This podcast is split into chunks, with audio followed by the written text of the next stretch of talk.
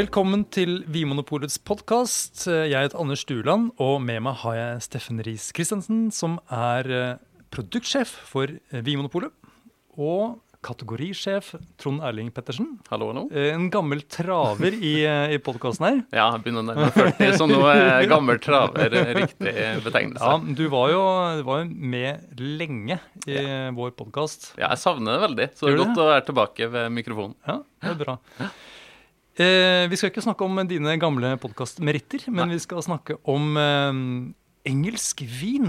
Hva, hvor er engelsk vin i dag, og hvor skal de hen? Og grunnen til at eh, jeg har hanket inn dere to er jo fordi eh, dere og en eh, tredje kollega mm. nettopp har vært en tur over til England. Ja, vi har besøkt post-Brexit England for å se hvordan det står til eh, der borte. Ja. Men de klarer seg. Ja, og det gjør de. De gjør det, ja. ja. ja fordi eh, jeg har jo prøvd eh, en del eh, engelsk vin, spesielt musserende, eh, opp gjennom de siste årene, og det er jo bra saker. Det er det, og det er veldig vekst også. Det er jo en, en type, altså all musserende er jo i vekst i, i vårt marked, og særlig engelsk eh, har jo blitt mer og mer populært de siste årene. Eh, vi ser jo det at all tradisjonelt laget musserende egentlig er på full fart fremover, alt fra kremant og kava og champagne og så videre, og ikke minst engelsk musserende. Og Norge er jo faktisk det største eksportmarkedet for engelsk vin i hele verden. Det er litt stas. Det er litt gøy. Det er gøy. Men er det når dere da, for dere var jo da på produsentbesøk, mm. blir dere tatt imot liksom på en spesiell måte? Er det limousin og eh, hornorkester og sånt? Her kommer, the Norwegians are coming! Skuffende lite hornorkester, altså det skulle jeg gjerne hatt uh, mer av. Ja. Men eh, norske flagg var det en del av, ja. eh, som står i hjørnet, og der de minner seg selv på hvor viktig det norske markedet er. Mm. Og så hadde de, jeg vet ikke om det var tilfeldig eller om det var planlagt, men de hadde som regel alltid klar en pall stående med den. Det her er vår vin som skal til Norge. Nå er den nye årgangen på vei til ja. Norge, se her, flaskene ja. Er på vei. Ja, ja det var gjennomgående i hvert fall fire-fem steder hvor det sto norske paller, klare. Ja. Mm. Men eh, jeg har også eh, lest noen steder at engelskmennene selv er veldig kritiske til eh, sine egen vin, altså at eh, de tror ikke helt på at kvaliteten mm. er så god, stemmer det? Ja, de, de tenker liksom at kanskje vi, vi tar for mye for dette her. Kvaliteten er, er ikke... det vi tar betalt for, altså mm. i kontra det de liker å sammenligne seg med på andre siden av kanalen. Champagne. Champagne. Ja, ja, altså Storbritannia importerer jo noe sånt som tretti millioner flasker champagne i året fra champagne. Ja. Eh, så det er jo det de har vært vant til i hundrevis av år, ikke sant? Og det er nok en litt uvant tanke at vi klarer å produsere noe her hjemme på egen grunn som er like bra som det franskmennene klarer på ja. Andre siden av kanalen. Mm. Overraskende nok, for på alle andre felt så liker jo engelskmennene og tror at de er bedre enn franskmennene. ja. En litt sånn ukledelig, ukledelig sånn um, ja. Ydmykhet er det. Ja. Ja. Ja. Men altså, eh, for å ta en sånn, vi kan ta en veldig, veldig rask gjennomgang av eh, engelsk eh, vinhistorie. Det, mm. Altså, de romerne var jo i England, mm. sånn at det fantes jo vinplanter etter, etter romerne.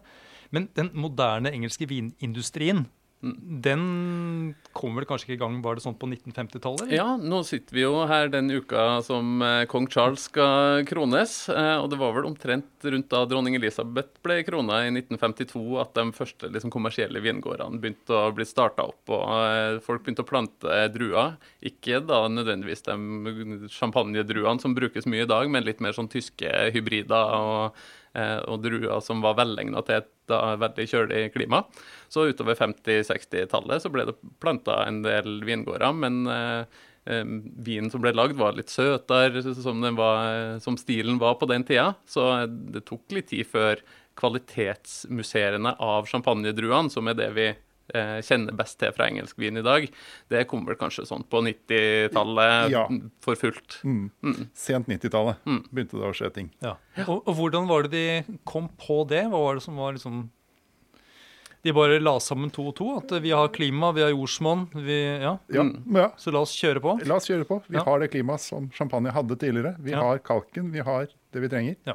Og resten er historie, som det heter. Um, ja. eh, når vi da er inne på det med kalk og sånn, eh, skal vi snakke litt om, om vinområder, eh, Steffen? Ja. ja. Vi... Er det noen du vil trekke fram? Det er jo, noe... det er jo liksom de, de områdene vi besøkte. Vi besøkte jo Hampshire, Sussex og Kent. Og det er jo de som er mest kjent foreløpig. Um, vi begynte jo til Hampshire, og så jo en forskjell mellom de forskjellige områdene. Hampshire var jo veldig kaldt, veldig kjølig, veldig syrlig. Um, Sussex med, mellom. Litt varmere, litt rikere frukt.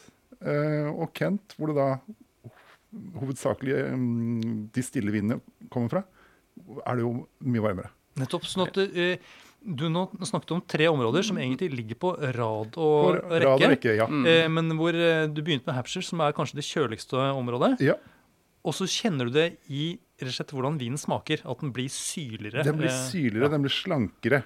En del kan nok være vinmakersvalg også, men gjennomgående så var det det vi tenkte at skilte mm. de forskjellige vinene. Mm. Ja, for nå er vi jo i sør i England, ikke sant? Vi er sør for London. Um, her er det jo det samme kalkbeltet som, som er på andre siden av kanalen i Frankrike, i Champagne, Chablis og, og så videre, som da dukker opp igjen på, på den engelske siden av kanalen. Ja. Uh, og så ligger det jo da, som du var inne på, Anders, et, et belte av grønne, flotte områder som ligger liksom fra sør-vest for London, der hvor Heathrow flyplassen ligger omtrent, og ned mot uh, Southampton og Portsmouth og de mer kystbyene, der ligger det området som heter Hampshire, som er kanskje det fuktigste, kjøligste av, dem, av hovedområdene, mm. og så blir det litt varmere og litt tørrere uh, når man beveger seg østover da, uh, forbi nærmere Brighton kanalen. Og mo- nærmere kanalen mot de her hvite klippene uh, ved Dover, som man sikkert har sett på bilder og på film, ikke sant? Ja, og det er jo litt typisk det at uh, de områdene som ligger vestover får mer regn. Vi kjenner mm. igjen fra Norge. Vestlandet ja. Får mer regn. Mm.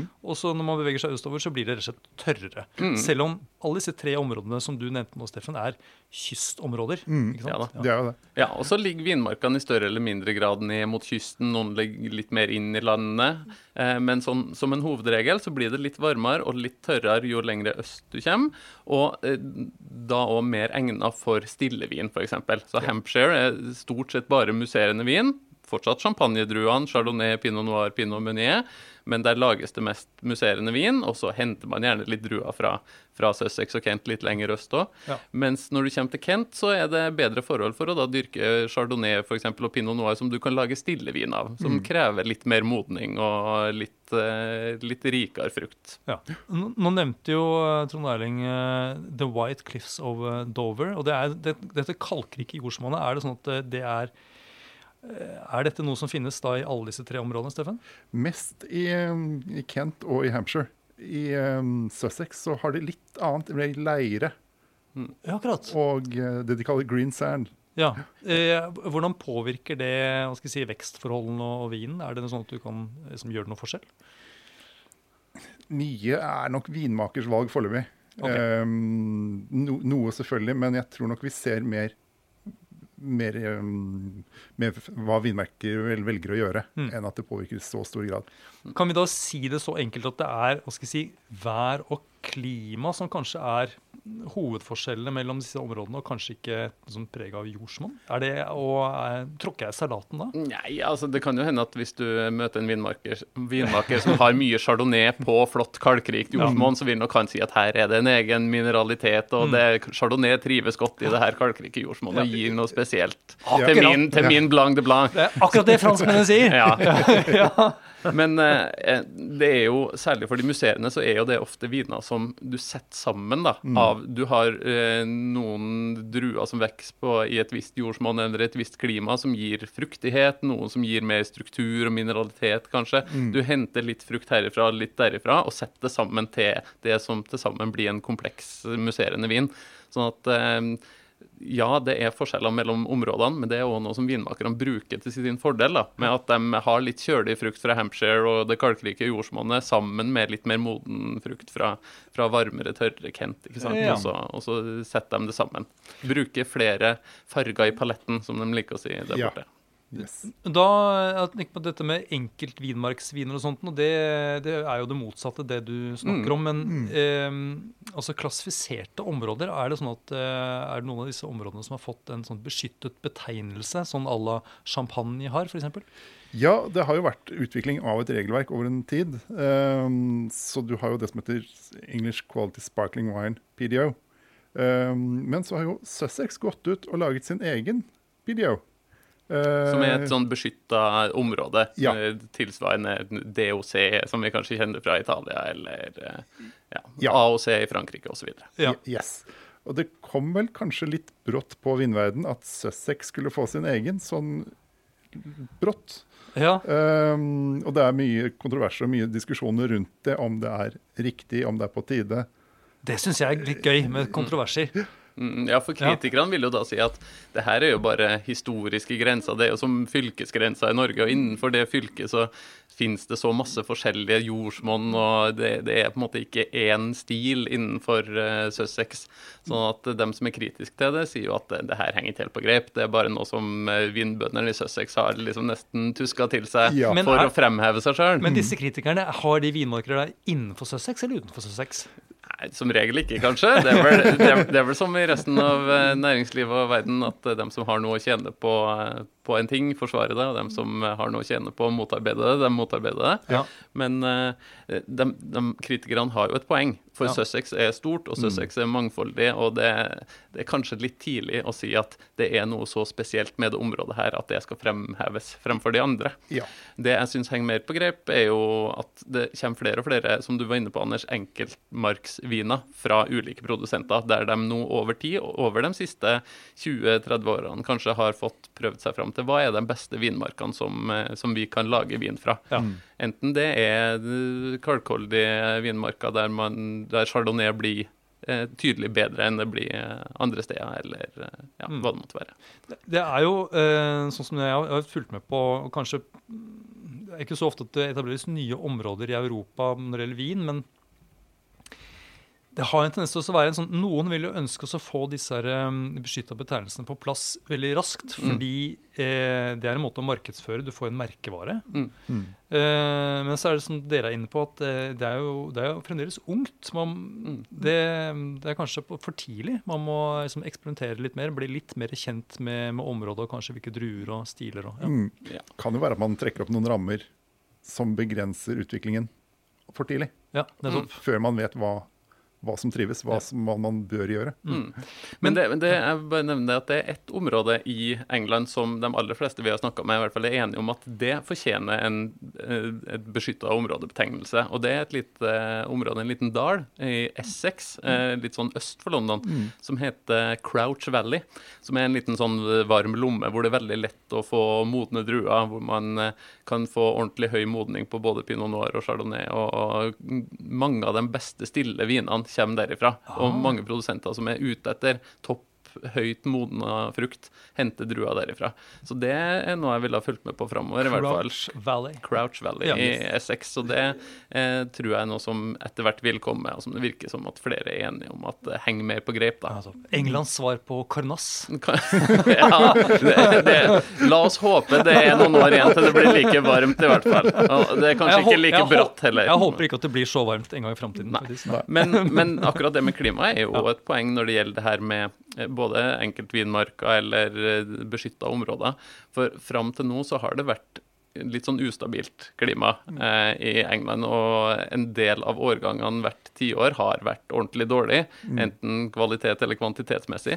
Men etter hvert som klima blir varmere, mer stabilt, du får flere gode årganger, så ser du også mer tydelig hvilke områder, hvilke vinmarker er det som mm. leverer år etter år etter år, mm. og hvilke er det som eh, fortsatt eh, har en lite lavere kvalitet. Ja. Men när dere då körte dere förresten? Ja, du, ja. Vi körte. Eller är kört. Han körte. Det var Trond Erling som körte på vänstra. Ja, och det gick ju stort sett bra det, men själv om engelsmännen körde som något svin på smala smala skogsvägar, men det är väldigt flott landskap det man bara ja. Säger si. Det var som att köra runt I en Postman Pat episode, bara med bara med lave och höga häckar istället för de här ja. Stengärdarna som är längre norr då där Postman Pat ja, egentligen helt det. Det är lite guffent. Man tänker liksom på att såna där norska västlandsvägar är kanske det värsta Men, men de der veiene ute på landsbygda I England, de er ordentlig smale, og så ja. Er det disse hekkene, og så er det sånn, litt sånn rullende landskap som du ser aldri langt fremover på veien.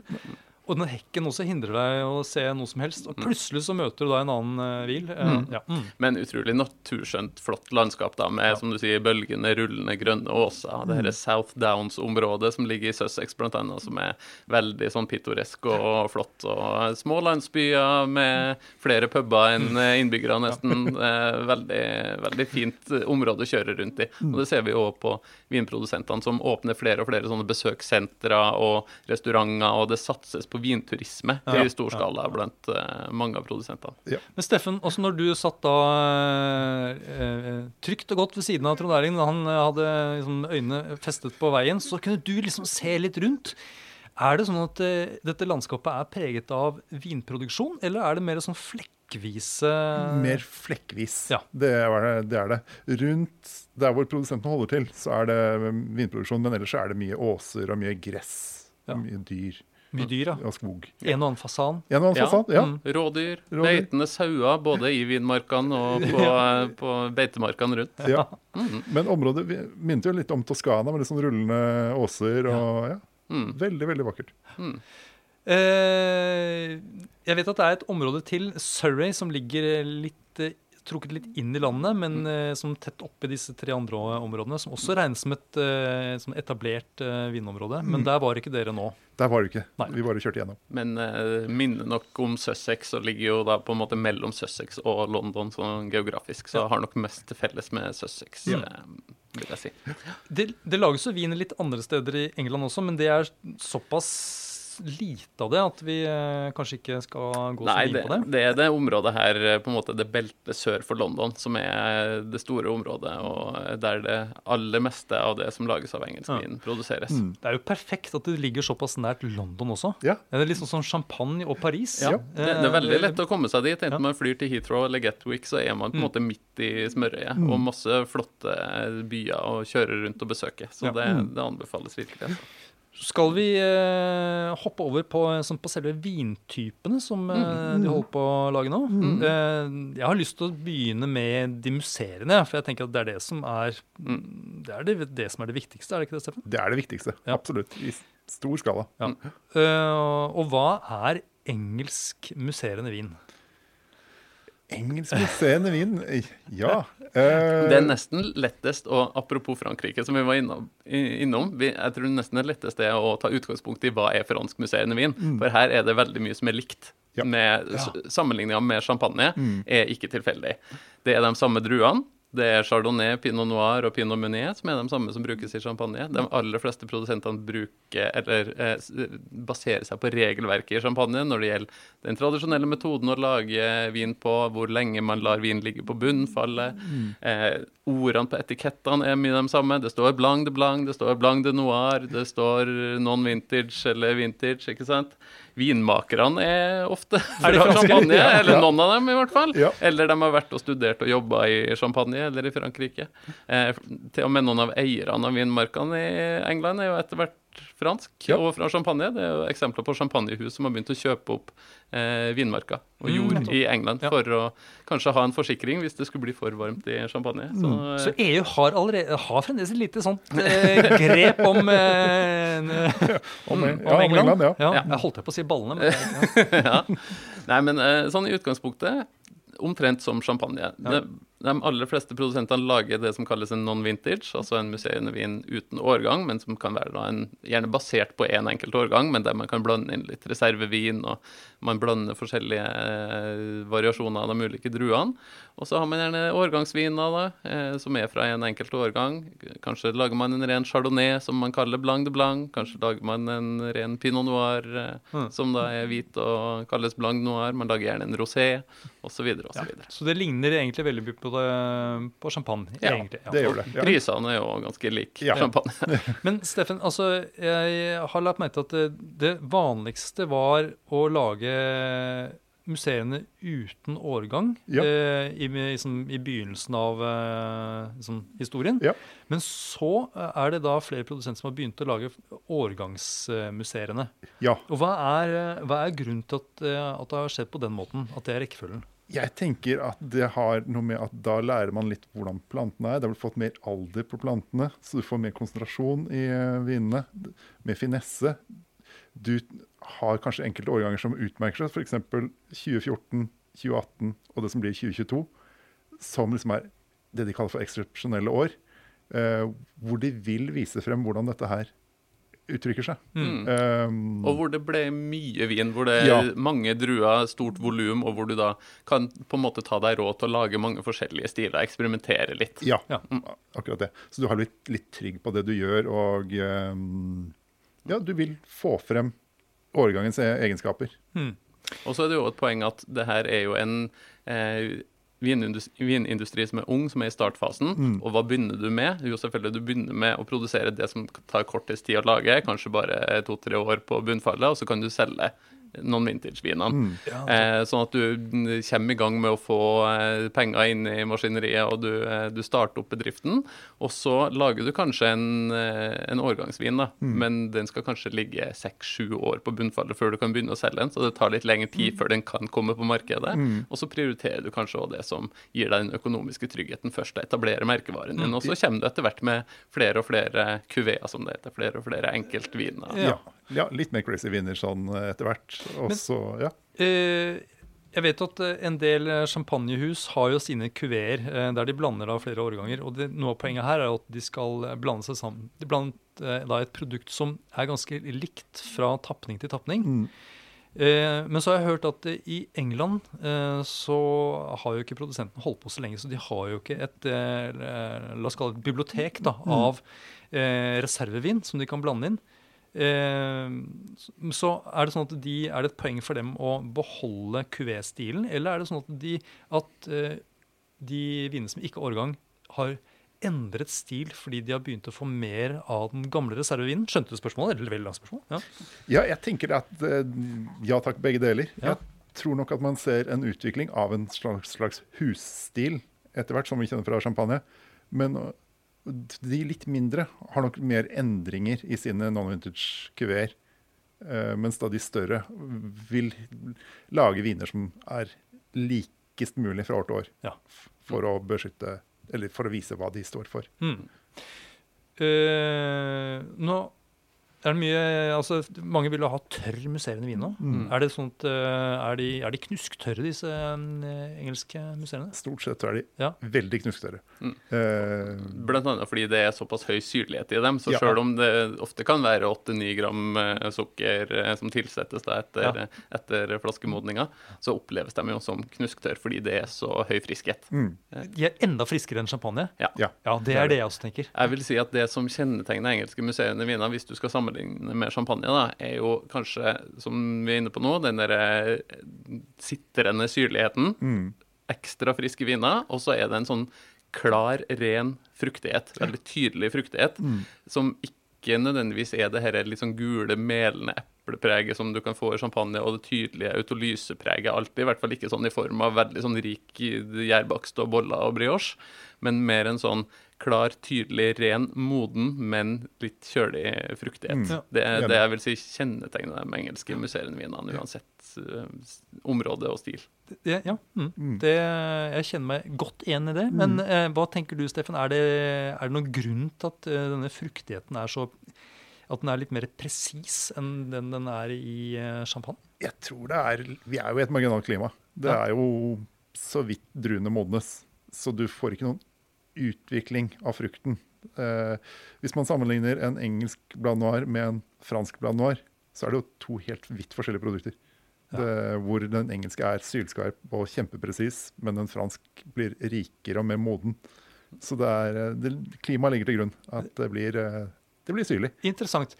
Er det sånn at, eh, at dette er sånn som kanskje champagne smakte for en god stund siden? Det kan jo godt hende. Det var jo kanskje champagne for, hvis vi snakker femti, seksti, sytti år siden, så var jo kanskje champagne de søtere enn det er i dag også, så det er kanskje vanskelig å sammenligne direkte, men man snakker i hvert fall om at klimaet i England nå er det samme som det var i champagne for femti, seksti år siden. Ja. Eh, og ja, stilen var nok kanskje likere, litt lavere alkohol og litt mer sånn eh, ren fruktig, er det en del som, som snakker om i hvert fall.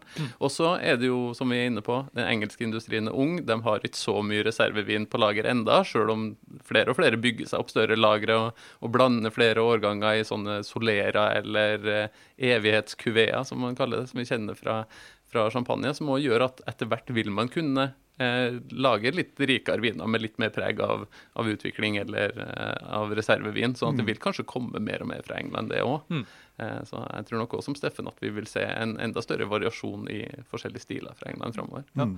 Eh, nå har vi snakket om museumvin som er laget på den tradisjonelle metoden, der det skjer en sånn annengangsgjæring på flaske, mm. sånn som du gjør i champagne. Mm. Men hva med den, det som vi kaller for tankmetoden, altså den metoden som brukes for å lage for eksempel Prosecco, er det noe som engelske produsenter benytter seg av, eller er det, det, er, er det kun tradisjonell metode? Nei, det er noen som har begynt å ta I bruk dette her. Um, en er på vårt marked allerede, um, men de, de, det er mye eksperimentering ute og går her. Ja. De, de prøver Mm. og se hva de får gjort. Uh, og, og noen prøver seg på petnat og ja. Colfondo og ja. Den type produkter. Og prøver å henge litt med. Prøver å henge ja. Litt med.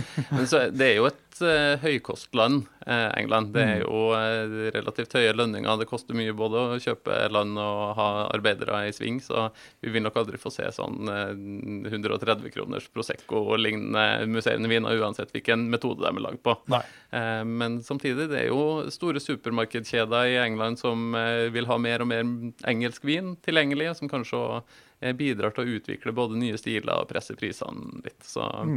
vi, det vil nok være en større utvikling både stilmessig og metodemessig og fremover. Men mm. det, vi, det jeg tror vi vil fortsette å se mest av I vårt marked, er de her klassiske museene vinene, og mer og mer stille vin. Ja, ja. ja apropos stille vin, eh, da er det vel kanskje de, det er de hvite som er mest eh, suksess, eller? Foreløpig I hvert fall. Ja. Ja. Og er det igjen Chardonnay? Holdt på å si, det blir jo ikke Pinot Noir og Pinot Meunier, for de er jo blå druer, men... Mm. Nei, det er først og fremst Chardonnay. Ja. Eh, og da har man jo på en måte beveget seg litt I to stiler. Du har det man kan sammenligne litt med Chablis, med eh, mineralsk, syrlig eh, Chardonnay, kanskje lagret på ståltank, mm. ikke så mye fatpreg. Eh, men mer og mer, etter hvert som klimaet blir varmere og eh, mer modne druer, så er det flere som ønsker å nærme seg den mer sånn sentralburgundske stilen, med mm. litt høyere modning på druene og litt mer preg av fat, litt, mm. litt fyldigere viner. Ja. Ja. Noen eksperimenterer også litt med amerikansk fat. Mm. Oh, ja. ja, enda litt mer kokos og vanilje og godsaker. Og så smakte vi en del av en, en vinstil som kanskje kan treffe en del kunder her I Norge, som er litt mer aromatisk, der man baserer seg på en tysk drue som heter Bacchus, som mm. tåler marginalt kjølig fuktig klima godt, og som har vært I England I, I en del år, og som er, du kan ja, sammenligne med Sauvignon Blanc, muskat, Riesling, nesten litt sånn blomsterpreget og veldig aromatisk, eh, men som trenger en liten sånn Eh, trenger litt hjelp når det gjelder fylden, så mm. da blander man ofte inn litt Chardonnay for å få litt eh, fylde og litt mer kropp til ja, den aromatiske vin. Så det fikk vi smak en del av eh, sånne blandinger mellom Bacchus og Chardonnay eller andre litt rikere druer som også var veldig stilige eh, hvitviner. Ja. Eh, og så er det jo mer og mer rosévin og eh, også en del eh, rødvin da, og begge deler da basert på særlig Pinot Noir. Ja, ja. Og jeg må jo si at de røde, noen ganger så, så går det greit, og mm. andre ganger så synes jeg at det er litt sånn, hmm, det er mm. kanskje den vintypen som jeg kanskje synes er mest problematisk, eller det virker som det er den de har mest problemer med å få til på en god måte ennå. Ja. Ja, der er det. Jeg vet ikke hva dere opplevde. Det er kanskje den vintypen som I hvert fall er mest avhengig av et, en god årgang, mm. av et, ja. Et varmt år og av stabilt varmt vær. Mm.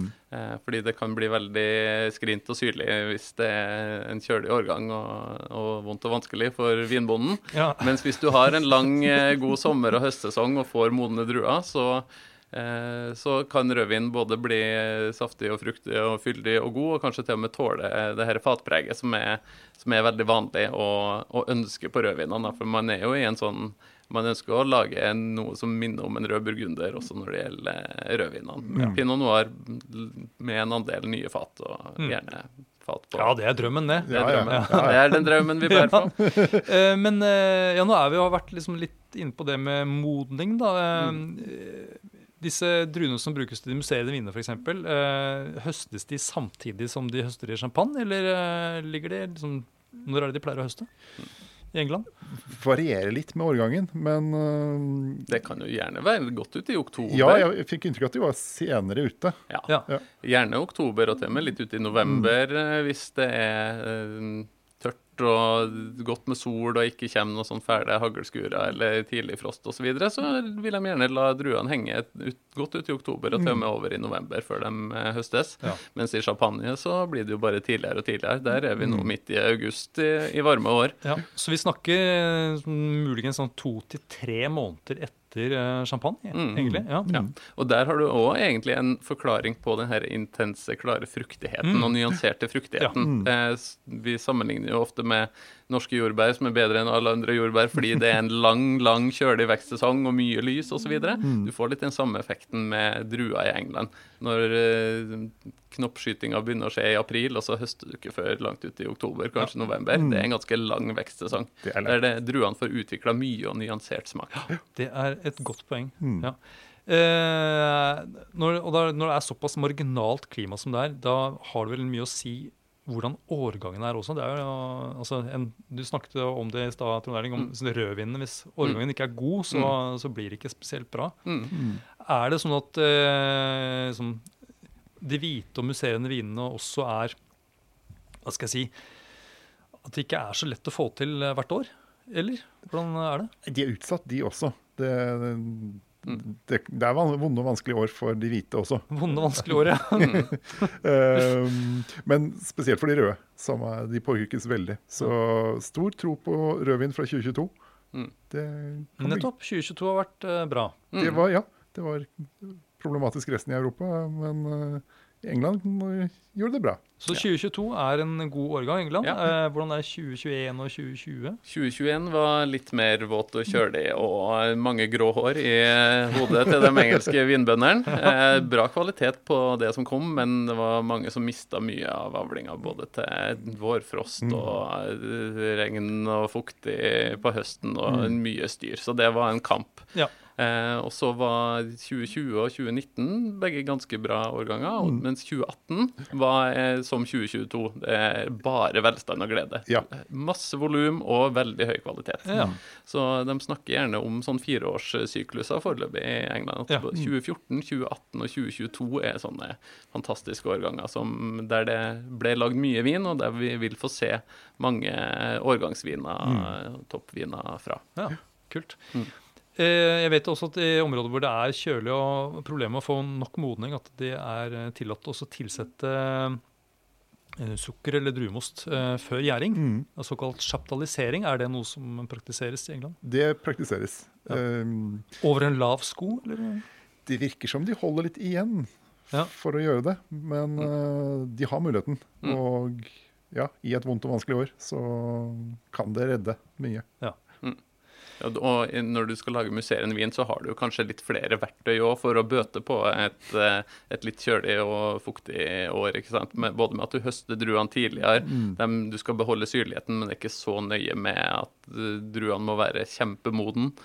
Du kan tilsette sukker, du kan blande fra forskjellige områder, og du kan eh, sikre deg litt ved å ha druer i forskjellige områder. Altså hvis eh, Hampshire-druene dine for eksempel blir rammet av vårfrost, så kan du basere deg litt mer på å eh, kjøpe inn frukt fra Kent eller Sussex, som ligger litt lenger øst. Ja. Sånt da, og det kan du også for så vidt gjøre på både røde og hvite og rosé-viner. Eh, siden det her er et ungt vinland uten så mange appellasjoner og strenge regler, så mm. står bøndene her litt friere enn hvis du for eksempel er en vinbonde i Burgund som er veldig bundet av hvor du kan hente druene fra mm, mm. Når, det, når du skal lage vin med kommunenavnet på. Ja. Ja. Og her er vel også en fordel av å kunne blande flere årganger. Ja, hvis du har en litt, minst, uh, litt, årgang. Ja, litt vond og Mm. vond årgang, ja. Mm. Eh, men det at du da henter druer fra ulike områder, det, hvordan er det da med eierskap eh, på når det gjelder vinmarker og sånt, er det sånn at de leier de, eller kjøper de druer? Hva er det som er det vanlige? Det er litt av alt egentlig. De, ja. de fleste har en del hektar vinmark rundt på en måte hovedanlegget sitt, enten det er en gård hvor du har et besøkssenter og en restaurant, eller at det er at du har bare produksjonsanlegget. De fleste eh, produsentene eier en god del egen vinmark, mm. eh, både i der de helter, og gjerne noen vinmarker i andre områder også, mm. eh, for å nettopp kunne eh, blande litt og, og ha en forsikring mot eh, dårlige årganger. Mm. Og så er det flere og flere bønder og landeiere som går over til å plante og dyrke druer, enten på bestilling fra vinprodusenter, at produsentene tar over selv og, og gjør alt, eller at man kjøper druer.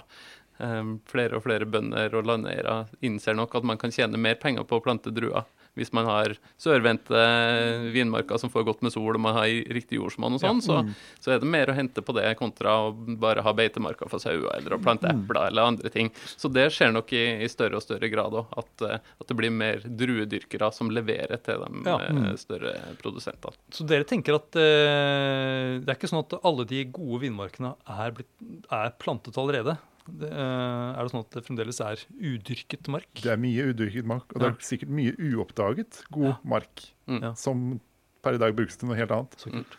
Vi så jo mange eksempler på gårder som var gjort om fra kyllingfarmer og, mm. og, og, og kalkunfarmer kalkun, ja, og alt mulig rart. Mm. Som nå var bestemt seg for å bli vinprodusenter i stedet. Ja, så, så det, ja. det er litt gøy, fordi jeg lurer på i Oregon, så, altså i U S A, så er det også vært en sånn tendens til at tidligere kylling- og kalkunfarmer har blitt vinproduksjonsområder. Og i New Zealand så tror jeg det var meierier, altså, ja. men ble, ble vinerier. Ja. Ja. Mm. Og så er det jo sannsynligvis sånn at de aller beste vinmarkene er kanskje allerede tatt. Ja. Det, de produsentene som startet tidlig har jo sikret seg sannsynligvis indrefiletene, mm. og vil jo da etter hvert sitte med gamle vinstokker, ikke sant? Som nå begynner å bli tjue til tretti år, og som etter hvert vil bli førti, femti og seksti år, og vil levere veldig høy kvalitet. Sånn at det vil nok fortsatt være et skille mellom de toppvinmarkene og de litt mer nyplanta, og kanskje ikke hundre prosent perfekt egnet, men likevel mer enn bra nok til å levere god kvalitet. Mm, ja. Men det er jo et marginalt klima. Du bør, det bør være gjerne sørvendt, og det bør være kalkholdig, jordsmonn og så videre. Du kan ikke bare plante hva som helst, hvor som helst, og forvente at det skal kunne gå bra. Nei, uten tvil.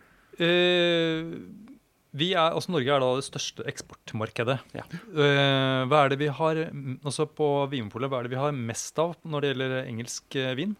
Vi har i tjue tjueto da, så solgte vi litt over to hundre forskjellige produkter, og hundre og førtifire var musserende. Så det aller, den aller største andelen i antall produkter er musserende, og ca. sytti prosent av de litt over hundre tusen liter med engelsk vin vi solgte i tjue tjueto var musserende. Ja. Så det er, det er det som helt klart dominerer.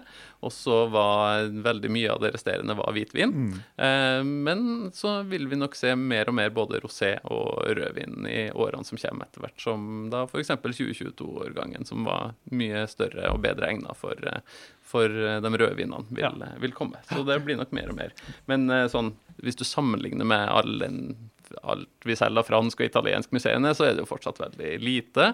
Cirka én prosent av alle museene vi solgte på Vinmonopolet i tjue tjueto var engelsk. Men det er fortsatt ganske bra. Ja. én prosent, det er ganske høyt for et nytt og ungt og relativt ukjent vinland. Ja. Mm. Og cirka ti prosent av volumet til sammenlignet med champagne. Da. Vi, vi solgte litt over sytti tusen liter engelsk musserende i fjor, og litt over sju hundre tusen liter champagne. Så de er oppe og bit storebror i tåa allerede. ja, ja, ja. Så, men altså, en del champagnehus har etablert seg i, uh, i England. Mm. Det er flere ja. eksempler på det, ja, at uh, de begynner å kjøpe opp vinmark i England. Kanskje, ja. kanskje fordi de ser at her er et marked, kanskje som en liten forsikring uh, hvis uh, det etter hvert skulle bli for uh, varmt å lage champagne i den stilen som verdensmarkedet fortsatt vil ha. Men mm. det er nok langt frem dit. Vi vil fortsatt se champagne av høy kvalitet i mange år fremover, men jeg tror England vil fortsette å, å vokse. Kanskje det egentlig er sånn spionsentre? Det Eller sånne, ja. ja. Det, når tiden er riktig, så slår de til, og så saboterer de. Eller, ja, sender ut en nyutviklet vinlus som bare legger alt dødt. Ja. Jeg, har, jeg har vært på ferie i England ute på bygda, og da har jeg lagt merke til at det som var veldig populært med ulike steder, var å ha sånne miniatyrting. Mm. Miniatyrbyer, miniatyrtog og sånt noe. Ja. Mm. Eh, hvordan var det hos vinprodusentene? Hadde de sånne ting i miniatyr? Hadde miniatyrvinkjeller, miniatyr, ikke noe? Nei. Nei, dårlig med miniatyrting. Nei. De var mer opptatt av å vise frem hvor store og dyre sånne druepresser de hadde, og ja. se, på, se på alt det fancy utstyret her. Ja. Eh, noen produsenter har også investert voldsomt i solceller, for eksempel, og er opptatt av det her med bærekraft og, og kanskje gå i null klima, C O two-utslippsmessig og så videre. Så mange er opptatt av det. Med så mye musserende så er det vanskelig å tappe på lette flasker. Så da satser man kanskje på eller optimalisere andre ting da, med å være selvforsynt med grønn energi for eksempel, få flest mulig flasker på hver pall for å minimere C O two-utslipp på den måten. Mm. Sånn at bærekraft er på vei inn der også, men på litt andre måter enn vi kanskje tenker på i resten av vinindustrien. Mm. Mm. Eh, Engelsk mat, dere. Nå har dere, ja. dere har nettopp vært der. Ja. Jeg regner med at dere har spist litt engelsk mat. Jeg jobber fortsatt med å kvitte meg med en del av den frityrolja man får i seg til alle måltider. Ja, for det er mye frityr der. Det er veldig mye frityr. Ja, og så er det den der, denne teorien om at den lokale maten og lokale vinen og så videre. Mm. Er det, er det, vil dere trekke fram noen, noen gode engelske retter som dere tenker passer godt til engelskmuseene i Wien? Altså, det naturlige valget er jo fish and chips, da.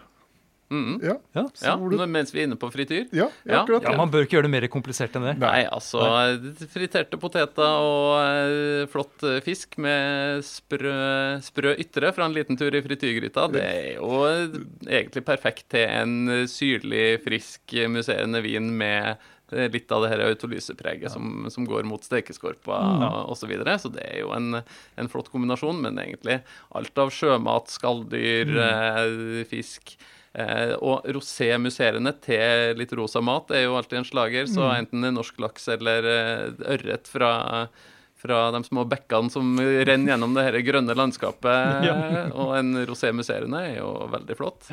Eh, også mye godt, både lyst kjøtt og spekemat og så videre, som lages eh, lokalt i de her landbruksområdene i, i England, som også vil passe veldig godt til, til både hvit og eh, rosé-musserende.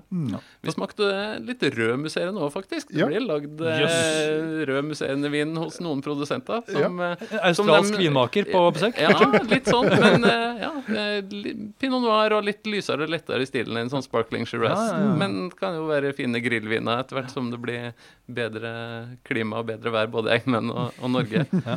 Og så eh, fikk vi også smake en del viner med litt sødme. Halvtørre musserende viner. Åh, oh, ja.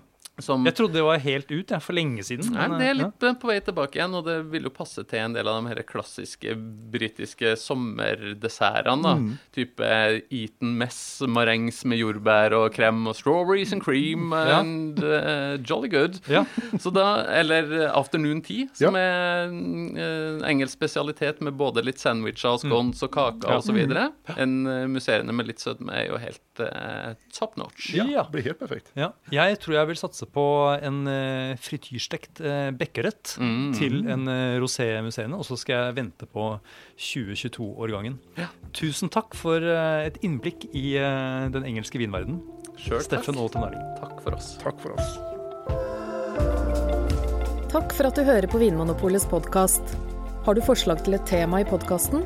Send mail til podcast at vinmonopolet punktum no. I tillegg svarer kundesenteret deg på e-post, chat og telefon.